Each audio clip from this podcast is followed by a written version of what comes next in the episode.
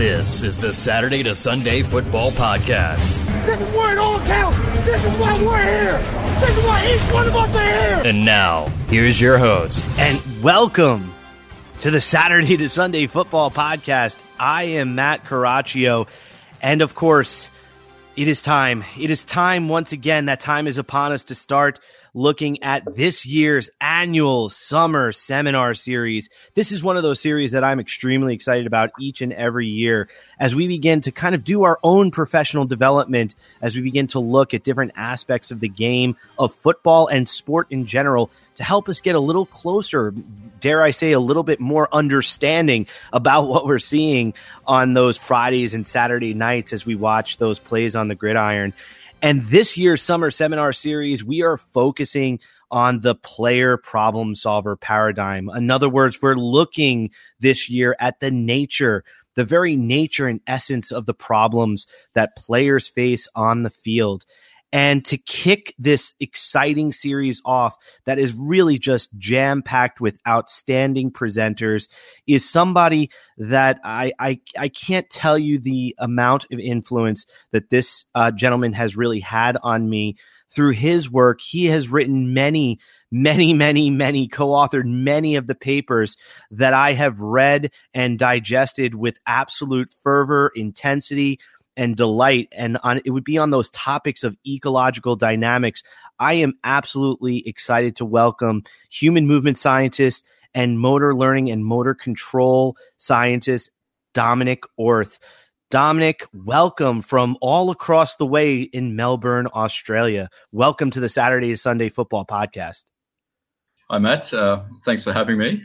Um, i'm very excited for your uh, your podcast as well. So um, and I've seen some some of the work that you do as well, and it's very interesting and I think very uh, well communicated. So um, I'm excited for you for you as well, mate. So well. Well, I mean, Dominic, I think this is such a treat for listeners, and I, I again, I cannot overstate how profound and influential Dominic's work has been. I mean, when you start typing into those research catalogs and you're looking up ecological dynamics and you're talking about those ideas behind what it is uh, for that to be applied to sport, you will undoubtedly come across many papers where Dominic is an author of them.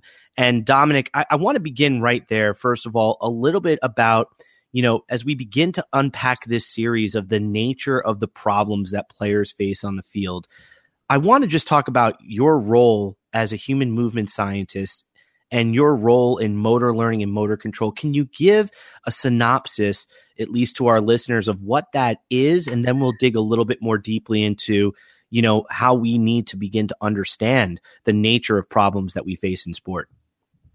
Okay sure. Uh, uh, perhaps a good way to do it would be to talk a bit about uh, my background and where i've come from academically um, and I, I, suppose why I, I, got interested in in this area uh, so um, well, I'm currently a, a, lecturer in motor learning and uh, control at Swinburne University uh, of Technology in, in Melbourne.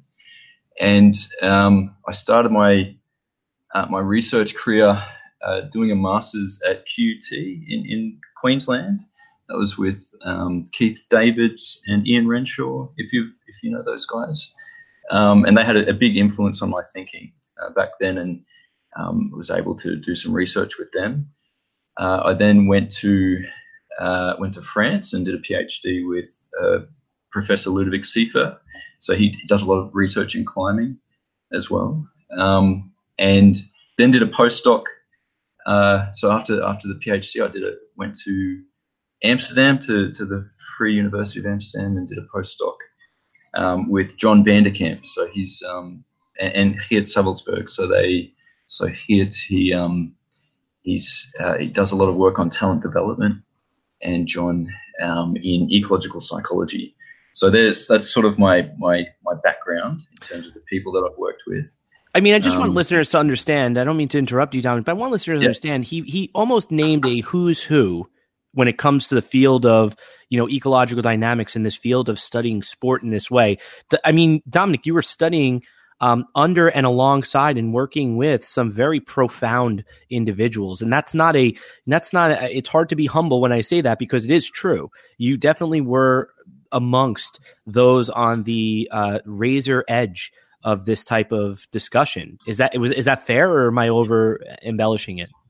Uh, so I, I, guess the reason I, I don't mean to uh, I don't want to sound like I'm name dropping or anything like that, but I, I suppose um, you gave me a lot of praise, and um, actually, you know, any praise that I deserve would come from the people that I've, I've you know I've had the chance to work with. So um, I, I, really learned a lot from from all of those those individuals, and yeah, I, I would say that um, they've they've had a big impact. I think on the way we think about learning and the way we might structure uh, learning uh, situations and, and the way we think about what skill acquisition is and, and that sort of thing. So, yeah, I, I think those they're, they're all just uh, great uh, great researchers. But They've been great colleagues, and um, I'm always excited to read their work as well. So.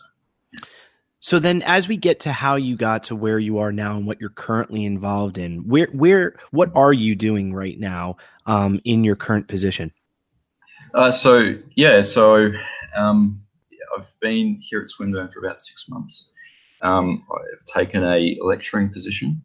So what that entails is it's a combination of, um, I suppose, in the, the, the, US, it's a um, a sort of uh, um, you must have uh, lecturers, uh, university lecturers as well. They, they might be called uh, tenured positions or something like that. Um, so basically, uh, my day to day is um, revolves around uh, pushing forward research programs and um, uh, supervising various students that, that I work with, um, interacting with colleagues, writing papers, and, and of course preparing teaching um, material for students uh, in, in motor learning and control. So yeah, that's so so I mean as a teacher because I mean that is a part of fundamentally what you do each day, which is I think why you're so um we're so incredibly excited to have you on the show is this idea of unpacking the nature that is the problem that that athletes face in sport. I mean, we hear words like ecological dynamics tossed around and you know, to if they haven't read papers or they're not well versed in the literature, um, or maybe there's listeners out here that are suddenly hearing these things for the first time and being introduced. I know it's difficult to encapsulate or or synthesize in a in a simple um, idea or you know uh, you know diatribe of some sort, but can you do your best to explain to us maybe what it is we perceive to be the problems that athletes face on the field and maybe things that we haven't considered on the field of play. What types of problems do athletes face from your perspective and from the research that you've conducted or been exposed to? Um, well, I, I, guess a good way to, to frame it is um, the, in terms of uh, how I think about th- these sorts of questions um, and, and what, uh, let's say, ecological dynamics is. Uh, it's it's basically, I suppose, a framework for how we understand um, athletic performance or, or what we see on the field, what athletes have to do. Um, and there are different frameworks. So uh, there are different ways of approaching um, the sorts of how we might try to answer questions that we get we get faced with. Um, and the way we the frameworks that we use, I, I think, ultimately influence the way we uh, go about solving those questions or solving those problems. And uh, you'll see that manifest itself. Uh, uh, perhaps, for example, for, for, for a coach, um, if they have a certain framework, you'll see it manifest itself in how they structure practice and the situations that they have athletes practice under.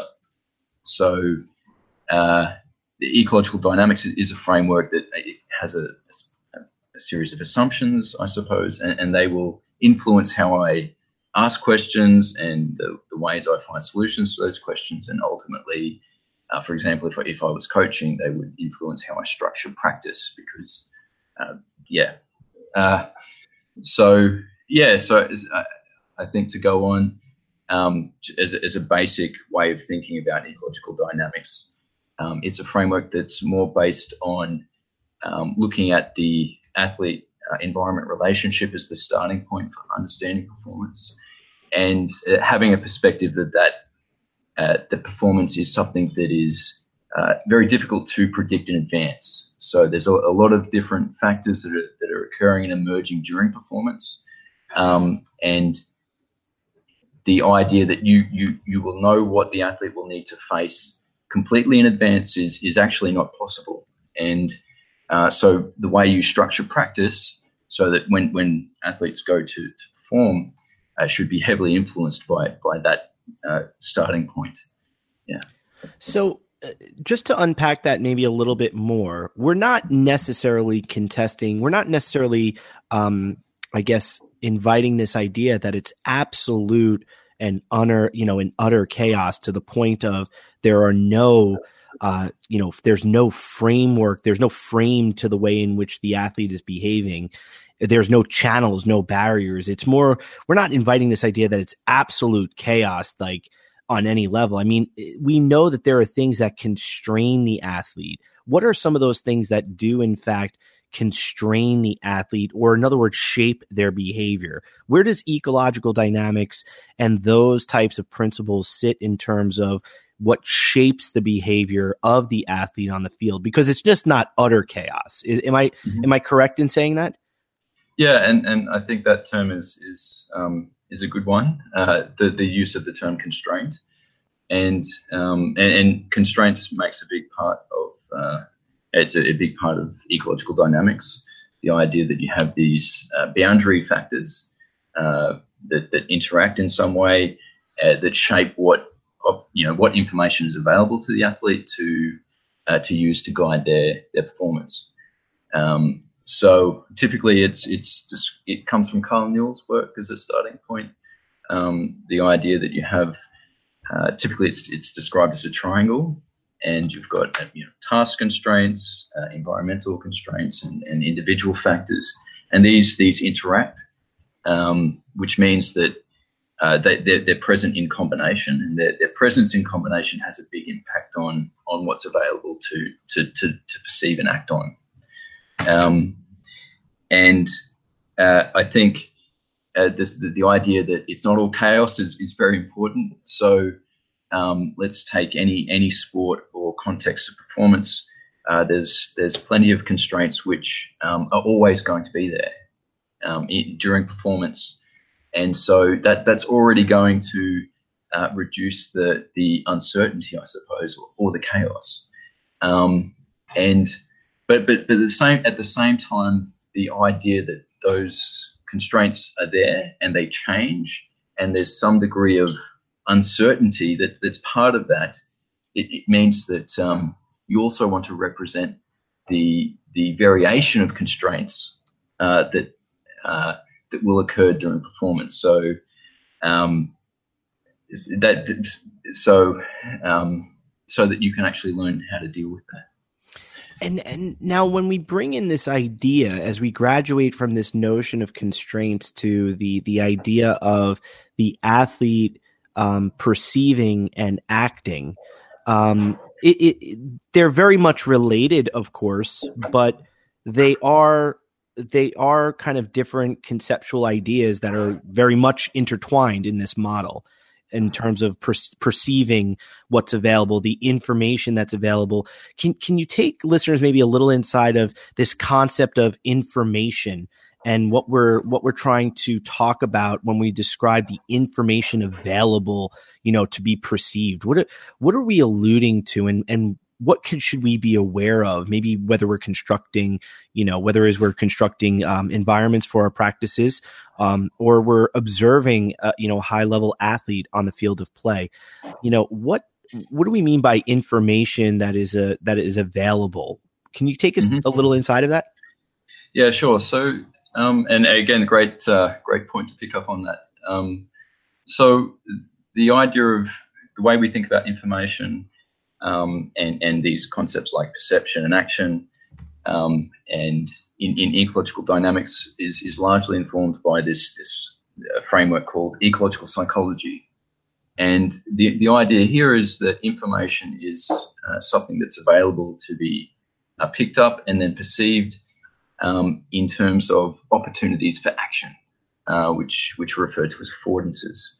So um, the idea is that as the, as the athlete moves, uh, their actions uh, uh, will lead to uh, information that can be picked up and perceived um, directly to be able to support performance. And it's so in, in, terms of learning design, it means that um, when you uh, let's say use constraints to to uh, build an environment, you in a lot of ways what you're doing is you're designing um, opportunities for action. So you're designing affordances into that into that uh, space, and so it, you, you end up, I suppose, with um, various opportunities for action which may or may not be um, used by the athlete. Well, no, and I think that's fantastic because I do think that in my own practice, prior to a couple of years ago, as I was continue really to still be on this journey in terms of my own understanding of human learning, you know, I was very much um, asymmetrical in terms of my understanding of really where the locus of control existed in terms of me interacting with the environment. I, I tended to to see it as something that was within my control completely.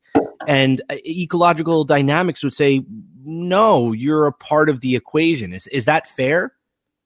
Yeah, I think um, I think that's a good way to, to put it, Matt. So um, uh, the way I tend to think about it is it's control is somehow it's distributed um, across the individual and, and their environment.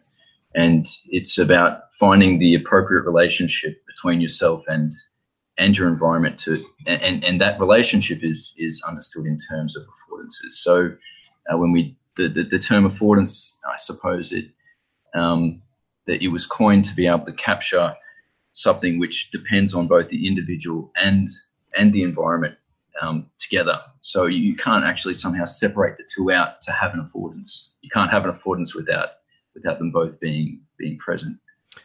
So, like, so the, so in terms of affordances, and I know this terminology may be a little bit foreign for some of our listeners, but again, just to keep everybody, you know, in terms of the discussion, when we're talking about affordances, we're talking about these opportunities and these invitations for action, and and and Dominic, this is something where I wonder in terms of how um, I know there there are certainly critics out there and, and people that have different belief systems, and you know certain um, critics might say, well, you're you're not really you're you're overemphasizing the environment or you're um, not really giving the individual enough credit, but yet you would contest that we're we're really looking at affordances, which is that overlap between the two, where both are existing in that moment in time in terms of shaping the behavior that's coming or be, that that's occurring on the field of plays. Is that a fair is that a fair way to answer that kind of critique of we're too environmentally centric? Yeah, it's it's funny. So I, I suppose um, you can always go too far either either way and um, if you do that, there'll, there'll probably be pushback. Um, so, uh, but uh, I, I, would assume that um, the idea that you can, uh, an athlete can be skilled or skillful without their performance environment, I think most people could could agree with that. Right. Um, so uh, that, that that's how I would tend to respond to somebody who who who wants to be very focused on the individual uh, without without allowing without reference to to the environments that they uh, actually have to be able to learn to to be able to perform in. Yeah. Um, so yeah. So as we begin to kind of so we have this general idea of you know the framework or basic understanding of ecological dynamics and and I, I would like to take this more now towards this idea of you know what does skilled movement or expertise or mastery look like in terms of this particular framework? Because if, you know, my argument is the nature of the problems that players face on the field is well represented using a framework like ecological dynamics as opposed to to let's say something that's more organismic centric like these are traits or biological conditions that they just seem to possess that they're able to do such things i argue that you know ecological dynamics has a better framework for understanding skillful movement. But my question, and really the things that I, I continue to keep asking myself and meditate on is what does it mean to look at an expert performer or mover what is what does that mean in terms of this framework what do what does expertise and mastery and skill really look like or how can we describe it to the best of our ability? I think um, so. You, you, referred to at the at the beginning this idea of an athlete as problem solver framework. Yes. So I, I think that captures it quite nicely in, in the idea that uh, skilled or skilled behavior or uh, what it means to be an, an expert is your ability to to solve problems as as they emerge appropriately. And um, so we would tend to refer to skill as as reflecting adaptability. We, we might use phrases, terms like that. So it, I think a, a, a, skilled athlete is able to to manage and, and adapt to the, the changes that, that are inevitably going to be occurring in their, their performance context. So, um, again, I, suppose we can take any any sort of sport um, as an example. Um, the way that it was practiced and the nature of the, the, the, athletes and the nature of the rules, the nature of the environments that, that they perform in at, at one at one moment um, as seasons progress or as, as, as you look at it over different timescales, you'll see that those constraints, they, they tend to change over time. And uh, at, at, at, short time scales, at, at long time scales, and it's skilled athletes are able to, to adapt to that change. Um, whether it be, you know, during performance, um, very short time scale, uh, or you know over competition series seasons. They're able to to, to manage that and, and adapt to it. And it's the ones who, who don't um, I suppose that, um, that, that, that struggle. And uh, I, I, suppose we, we, we wouldn't put them at that point of mastery. Um, and and and where does one's you know biology or their own physiology fit within this equation? Because that seems to be you know I, I, mean i have i have a hypothesis of my own for sure where it fits but but i'm just i would like to know from you because i mean this has been you know your passion for way longer than i've even known about it. And I, i'd like to know you know people will say but but you know we have to look for these these physical specimens of of human beings in order to to really say those are the guys we should take because those are the guys that are running faster, they're stronger, they're bigger. Those are the players we should be investing in.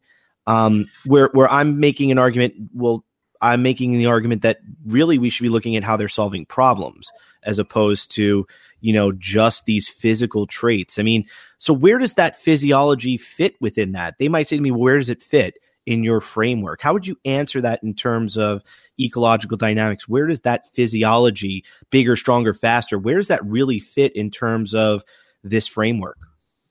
Um, well, I, I suppose um, as, as, a starting point, um, certainly uh, physical capabilities, the individual constraints, uh, they're very important. And um, uh, certainly need you need to be for, for, various sports. You need to be uh, adapted to to that sport. So if being adapted to that sport means you, you need to be to some extent strong, fast, um, flexible, uh, what have you. Um, so a lot of a lot of research uh, that I did during my PhD was on climbers, and um, it, undoubtedly to be a, a, very good climber, you have to be very very strong, uh, able to produce forces at, at your fingertips. Um, so if you haven't adapted uh, those that capability through through training, and uh, then you, are going to have a lot of problems performing at, at a at a high level. Um, but of course, it's just not it's not the whole story. So uh, it's what you're able to how you're able to use your your capabilities to um, uh, let's say, find opportunities to beat your opponents or to, to, to, get up that rock climbing wall that, that also make a very big big difference. And um, you, you uh, I suppose uh, one way to think about it is uh, I would never never try to distinguish which rock climber is the best based on how strong their fingertips are. Right. It's it's it's it's their ability to get to the end of the route that that is is, is going to determine who who's best, and and that that process of getting to, to the end of the route is what's what I'm going to look for look at to try to understand why why someone's better than somebody else. So yeah. can can you take us maybe inside because I think this is a wonderful kind of canvas to talk about some of these ideas because rock climbing is certainly something that although I'm not intimately familiar with my I think my lack of intimacy in terms of familiarity gives it a nice canvas in terms of presenting some of these ideas about how there's differences between expert and novice movers in terms of the way they process you know these different problems. What types of what types of things did you notice in your research about various skill levels that really i think in many ways might parallel some of the things we might see on the field of play whether it be in football or soccer? What types of things did you see or notice? What types of uh, things did you see from each of these types of performers? Well i think um, uh, I, I, guess uh, uh, rock climbing is a, a, nice example of this. I think. Um, so, uh, let's say you, you observe a beginner and an expert on a, um, a, a fairly easy route. So let's say it's a route that's uh, this is quite challenging actually. So like uh, to, to, to do research in climbing in the sense that the, the route is the relative difficulty of the route. So for a beginner, if you have a, an easy route for a beginner, actually it's quite hard for them and um, and then for an expert, it's it's very easy. And but uh, let let's say we observe an expert and a novice on on the same um, easy route. Um, a beginner, they're going to do things um, because of their own individual constraints. Their, their behavior will will manifest in a certain way, and it, and the way I like to think about it is. Um, to give an example, beginners will they'll tend to climb and uh, if they get stuck and they can't find a way to progress through the route, uh, often they'll start to explore. So they'll they'll reach and they'll touch holds and they'll withdraw their hands. They'll try a different different hand. They might adjust how they try to grip grip the hold, and um, this means that they're exploring different different ways of getting through the route. And th- th- this is a good sign that they're trying to that, that, that they might be learning something. Whereas experts, they, they won't need to even explore because they, they, they, they've worked it out already. They can see how to, to use the holds. Um, and uh, so so that, that that's one that's one point. And the other is that so for beginners, if they're if they're on the wall and they're and they're stuck and they're exploring, often they will will go into these positions where they're very stable. So um, and it means that their, their intentions will be to be stable and to, to maintain their position on the wall. Um, so uh, that, that's just an example of how um, uh, the individual skill levels will, will modify what they're trying to, what they're actually intending to try to do uh, while they're climbing. So experts, they, they don't really care about um, their their their stability on the wall, their ability to stay on the wall because um, uh, they know they can. So they'll be able to focus their intentions on just getting through the route, and and the, the, the way they they use the route or the, their, their body position on the wall will, will sort of manifest itself in, in that way. Um, yeah. No, and I think that's fascinating because I think about American football and I think about um, running plays with running backs, and, I know they're you know they're very much coached um, to start on initial track, you know, behind the line of scrimmage in order to um, set up blocks for their particular teammates. And they do so not only to set up blocks, but also in some ways to manipulate defenders on the other side of the field in terms of what they think their intention is going to be. So there is this idea of using that initial track, the way they run that particular route, maybe differently depending upon their skill level. While some may really commit to the track by going an extra step or lowering their body or accelerating a little faster, others may stay uh, others may maintain their tempo consistently and they don't really adapt to those situations and those moments um, the same as other players do. So, I, I guess my question is you, you kind of touched on it. Intention and attention is something that frequently comes up, you know, in the literature with regards to this framework and what it means to have skillful movement. My, my question to you is what is intention and attention? What is that that dance that we keep hearing about in the literature? Um, so I, I, suppose attention to start with attention. Uh, this this is the, the things that we're focused focused on. Um, it's uh, I suppose, for example, the things that you're looking at, um, the things that you're you're trying to, um, the information you're trying to pick up on. Let, us say, um, and I, whereas uh, uh, intention, I, I think um, one way to think about it might be that the goals and your, your overarching objectives that you're, you're trying to achieve. Um, so that, that that's how I, I, tend to think about it. Um, yeah, and, and, there I think there are different ways of uh, thinking about about intention, and um, uh, there are different uh, terms that you'll, you'll, you'll hear thrown around, um, and the way I like to think about it uh, these days is the idea that um, intentions are, are, somehow nested. So I talked about um, before this rock climbing situation where um, a beginner they, they will focus their attention on holds that support stability. So um, holds which have really big, deep, um, uh, that, that, that have a big, large edge. Um, they'll focus their attention on those big, large edges because their intention is to stay on the wall uh, their goal is to maintain um, contact with the wall. Whereas experts, their attention will be towards holds and edges that allow them to progress because their intention is to get get to the end of the route. And nested within that intention, which they don't even need to worry about, is of course also to be stable and on the on, on the wall.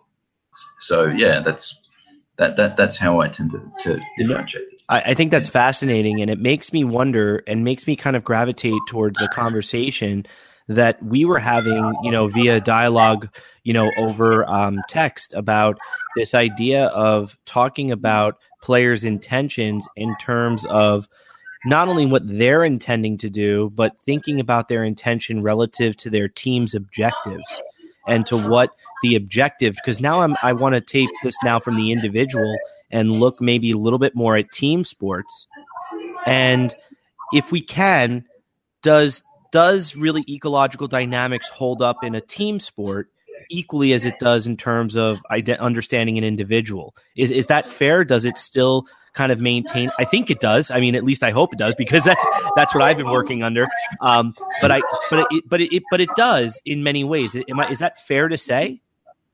Yeah, yeah. I think that. Um, well, I, I, so when I did my masters, um, I, I, did it in, in soccer, for example, um, and uh, at, in in Amsterdam, I, I worked in. Um, um, I used a combat sport paradigm.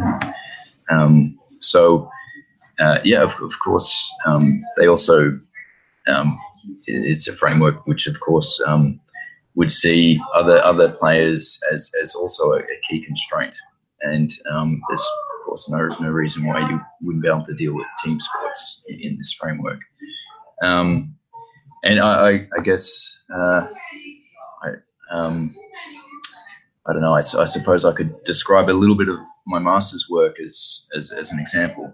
Please, um, please do, please do, because I'd be interested into where you went in terms of team sport and beginning to reconcile this paradigm within that that type of framework and that type of environment. Yeah, so I think a, a good starting point um, would be, and, and, this is this is one of the reasons why I don't think you you can only focus on the individual. Um, so if you take take NRL, uh, take um, American football or, or, or soccer or, or combat sports, um, these these athletes can't can't actually express their skill unless they have opponents, um, and, uh, and and and that context of, of competition. So, um, and and the, the work in soccer that I that, that I did was um, I looked at uh, part. You, you would have heard this idea of representative design. So, um, which is about okay, so the constraints that we represent during training? Um, how do they allow us to? Um, how do they support us in? Um, so, so in experiencing those constraints during during practice, how does that uh, support us in taking those experiences um, and being able to perform and learn successfully in some different context of interest. So, like from from training and practice to to your competition day, or to going to a training camp or something like that. Um, so, uh, the the master's work, for example, that I did was I just looked at a, situ- a scenario in soccer where you you run up and you pass the ball back to a to a teammate, and they're going to try to head the ball into the the goal um, I looked at someone running up and, and crossing a ball back, either um, by themselves or with a defender trying to chase them down. And I looked at um, the impact on how they regulated their gait uh, during that that process of running up and kicking the ball. And uh, of course, of course, it changes. Well, it, I, I, suppose, um, yeah. Well, it, it, of course it changed. Um, so um, what tended to happen was uh, the closer that a defender was um, to the to the person running up and kicking the ball, the more they would emphasize making sure that they ran really fast early on, so that they were sure that they were going to get to the ball before the defender, before they started preparing for the for the kick. So it really influenced um, their acceleration and their deceleration to, to, to the ball. So it, um, in my mind, it really shaped their intentions. Um, you know, and in, in that way also their attention to different uh, sorts of information that they use to to successfully perform the task. So yeah, yeah. No, and I, I, think that's fantastic because I think it encapsulates what it means to understand your opponent, you know, on the field of play and understanding their capabilities, their capacities, their tendencies, what they do. And that doesn't mean necessarily, and this is where I think the gray area and sometimes the point of confusion is for for myself early on and i'm sure for some of our listeners that are experimenting with this you know kind of problem solver approach is, is it to say that every movement is planned? Is that to say that we're planning every movement dominic? Are we planning every movement if we understand the opponent? It, does that mean we're always planning every movement ahead of time like a script? Or does it mean what what does it mean to understand your like opponent or prepare for your opponent? Where is where is that kind of where does that kind of information sit within this framework in terms of how it may shape or influence behavior on the field? Because that's something that I always I'm always struggling with like, you know like that preparation for that match or that preparation for that opponent you know is is that me you know uh you know is that me recollecting you know what I perceive you know what I understood to be the best way to approach this defender? Um or or by the very nature of the beast that is the interaction itself am i always adapting no matter what? I mean where does so i guess that's that's always what i'm i'm kind of reconciling like what does preparation and plays like you know calling a play in soccer and calling a play in football and calling a play in basketball surely these are you know pre-planned attack patterns of sorts but yet they don't ever work. They don't ever work necessarily, you know, quite like we plan them. But yet, many coaches will subscribe to the fact that, well, I drew up the play right, the players didn't execute. yeah, yeah, sure. Um, well, I, I, think as a, as a starting point, um, I think you can always plan to some extent. I think planning uh, has an important um, is is an important constraint, um, and I think it's it's worthwhile having some sort of plan and being creative about the sort of plans that, that you might try to come up with. Um, because um, I don't see why they couldn't um, uh, perhaps give you some sort of advantage or, or support your performance. Um, but I think uh, next to that, that I, I, part of your plans and the way that you try to train in executing them would be to understand that your opponents are also under some sort of constraint, which is that they, they can sort of adapt to you and, and what you're doing. And um, they, they may not behave in such a way that you that you planned. So you, you can't necessarily you can't plan what, what your opponents will do, and you can't plan all the different small interactions that, that emerge on the field of play uh, for, for whatever reason that, that, that those interactions happen the way they do. You you can't control that. Um, so if, if you do want to try to, let's say, practice plans, um, they should be under constraints which are representative of the context to some extent that that you'll be performing them under, which is there's there's the opportunity for uh, lots of different things to happen, and um, and it's not yet, and and so that should be uh, allowed for in your in your training process. So otherwise, that plan won't be adaptive. It won't be adaptable. Well, um, and I think that's what's needed. Yeah. No, and I think that's fantastic because I do think that you know I, I had read somewhere um, that the best way to, to understand a you know a play call or or even a, um, a you know an X's and O's type drawing of maybe what a corner kick might look like in soccer um, is that they're you know we're trying to summarize to the best of our knowledge you know all the different outcomes or probabilities of interactions that might occur and that's kind of what we're trying to talk to our athletes about, maybe in the film room.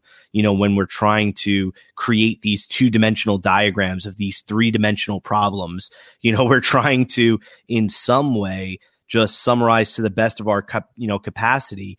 You know, here are, here are the situations we could be in, and here are some ideal, you know, um, these are some ideal uh, behaviors that could be advantageous to us. But that's not to say necessarily that this is the prescription, but rather these are a framework for you to kind of understand as we go into this upcoming match. Is is that a fair way of of kind of maybe understanding quote unquote, you know, a a, a play call in a sport, whether it be a corner kick in soccer or um, a play in basketball or even um, or even when these climbers are predicting their routes you know they're they're they obviously have knowledge about the route that they're about to climb and they do have the ability to see it and maybe plan out what they're going to do.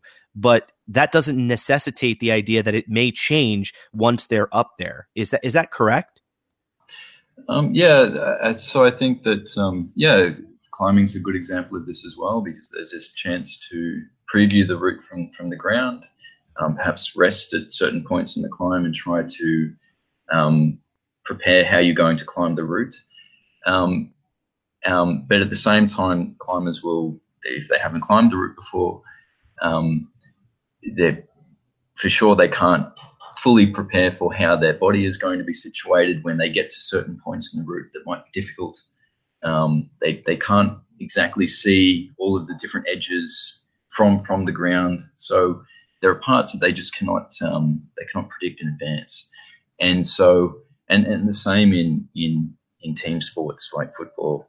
So uh, and actually it's interesting. So a lot of the so you take that task that I talked about before, where we had someone running up and kicking a ball. Um, I think it might have been uh, researchers like Duarte Araújo um, so they started doing work on what they called subphases of, of play. And so um, a subphase might be a one-on-one situation, or in my in my task, a, a, running up and crossing back to the back into the into the box sort of situation that, that tends to emerge.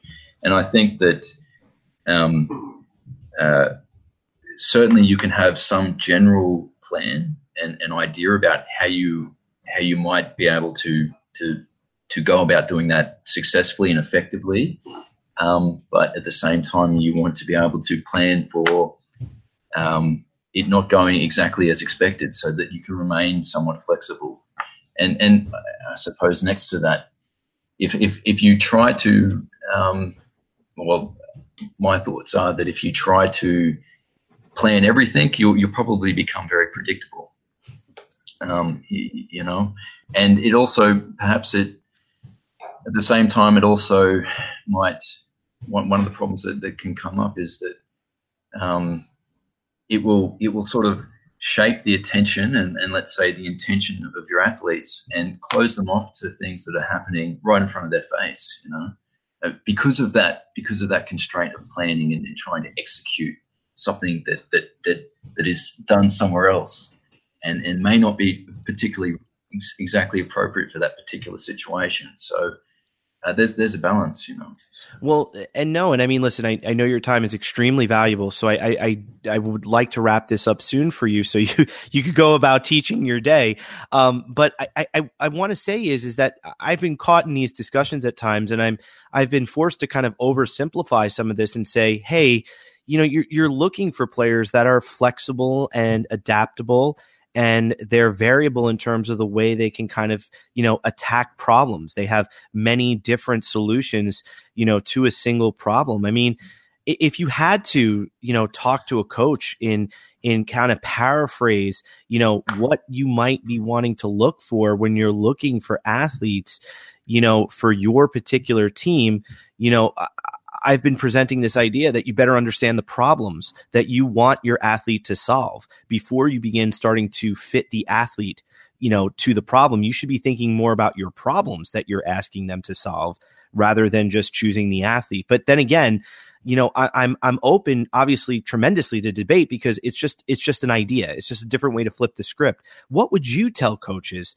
Dominic, about you know if they were building a team, you know, kind of from the ground up, and they were asking and they were asking you, you know, Dominic, you know, you're you're you know one of the leaders in this field, and we're talking about looking for skillful players and expert players. You know, what is something that I should really be looking for in my athletes as I begin to build my team? what might what might that discussion sound like? Um, well, I, I, the the first thing that I think of um, is that you know, I think most most athletes, um, particularly if they they're very driven, um, most individuals they're, they're driven and they, they want to be part of you know um, a particular sport and competitive context.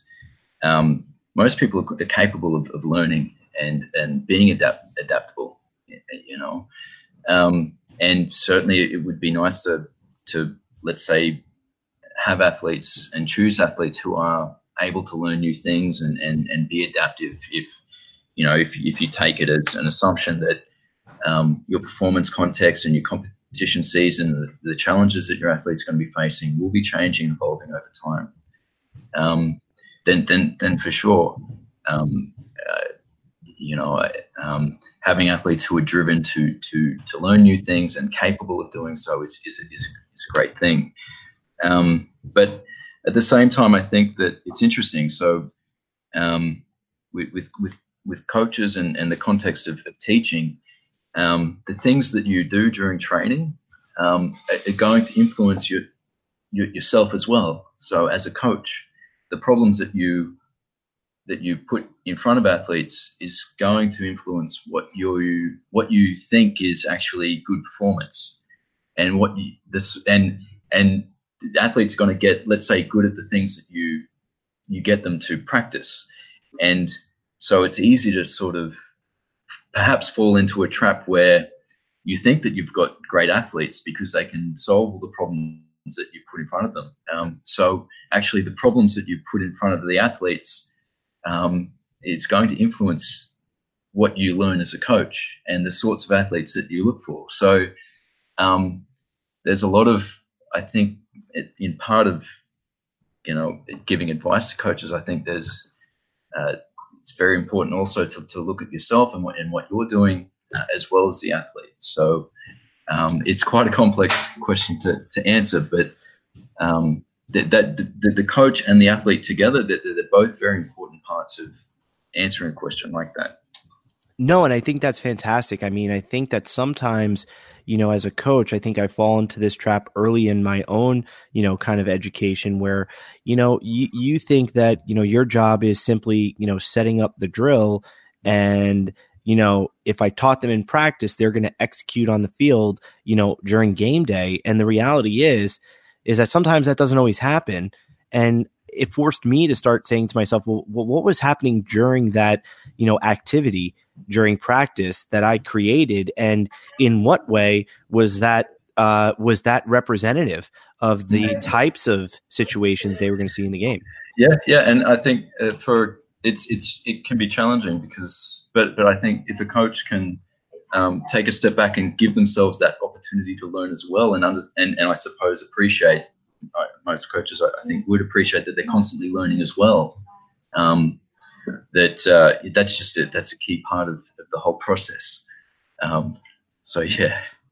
Well, I mean, Dominic, I, I want to thank you on behalf of myself and everybody out there in the you know in the in basically in the community of evaluators and coaches for really spending this time with us to unpack these these really complex ideas. And i know we've only really you know touched the tip of the iceberg so to speak in terms of where we can go in terms of applying these. So a- as a parting shot if you had to leave any salient points i mean we talked about coaching. Any any enduring understandings you'd want you know our listenership to kind of take away from this discussion as we move forward into this upcoming year and upcoming season. I know one of them you're going to say is don't be afraid to keep learning because that certainly resonated with me and it's something i'm trying to constantly do. And anything else you might want to share with that community?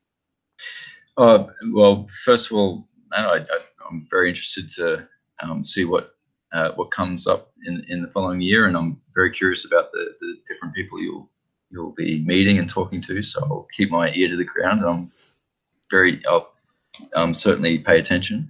Um, I'm very, very interested to, to hear who else you, you might be having on. Um, uh, but I, I, guess a parting shot um, is, is, is, yeah, I think that last point that I made where um, I suppose just appreciating that you're also part of the system. Let's say if my advice is to a coach or um, an evaluator, you, you're somehow also part of that system, and um, you, you're not separate to it. And so you you also get to influence what what athletes do, but they also influence what you do. So there's just appreciating the complexity of that and and the, the importance of that um, is is for, for me, that's that's that's where where I'm sort of going. Um, yeah. Well, I mean, he is Dominic Orth. I mean, he is the human movement scientist and motor learning and motor control scientist. He is coming to us all the way from Melbourne, Australia. Dominic, thank you so much. I mean, on behalf of the entire listenership and everybody at the Saturday to Sunday Football Podcast, thank you for making this possible.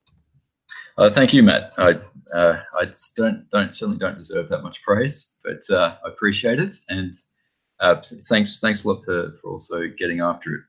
Well, I, I really appreciate it, and I and I, I completely understand the humility on your part. But I can tell you is again, I remain a, a dear fan of your work, and it really has influenced me tremendously. And if you have not read any of Dominic's work, I, I think you'd be it would be remiss for me not to immediately recommend it. It is succinct, it is clear, it is concise, and I took so much from it. It really has changed me in terms of who I am as a coach, who I am even as a teacher in my own classroom, and also as an evaluator. It is absolutely work that you can immediately get into. Dominic, if if any of our listeners would like to begin to read some of your work or reach out to you and follow some of what's going on in your world, how can they best do that?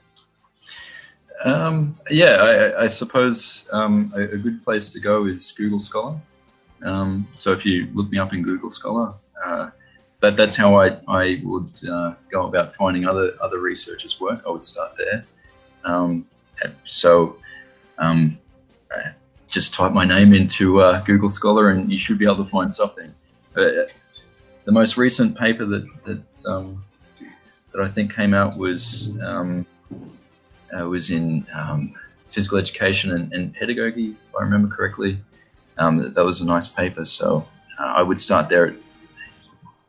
Well, again, I, I, I, mean, you heard it from him. You can also check him out on Twitter as well. Um, I know his timeline uh, frequently has several interesting things that are posted, and you can find him at Dominic Orth. That's D O M I N I C Orth, O R T H, all one phrase and one handle. That's at Dominic Orth. And again, Google Scholar has a tremendous amount of work available. His stuff is again tremendous. I can't recommend it high enough. And to everybody out there that joined us during this episode, thank you so much for your time. And I sincerely hope that this seminar series that this begins to kind of whet your appetite in terms of where we're trying to go in terms of con- creating our own framework and enriching our own framework for understanding as we begin to watch players, as we begin to think about the next season, as we begin to understand what's happening on the field of play. I hope this conversation and the conversations that follow in this summer seminar series on movement and on the nature of the problems that players face on the field really does bring you closer to the game. So, on behalf of myself, Dominic, and everybody at the Summit Saturday to Sunday Football Podcast, thank you for joining us. And please join us next time as we take you from Saturday to Sunday.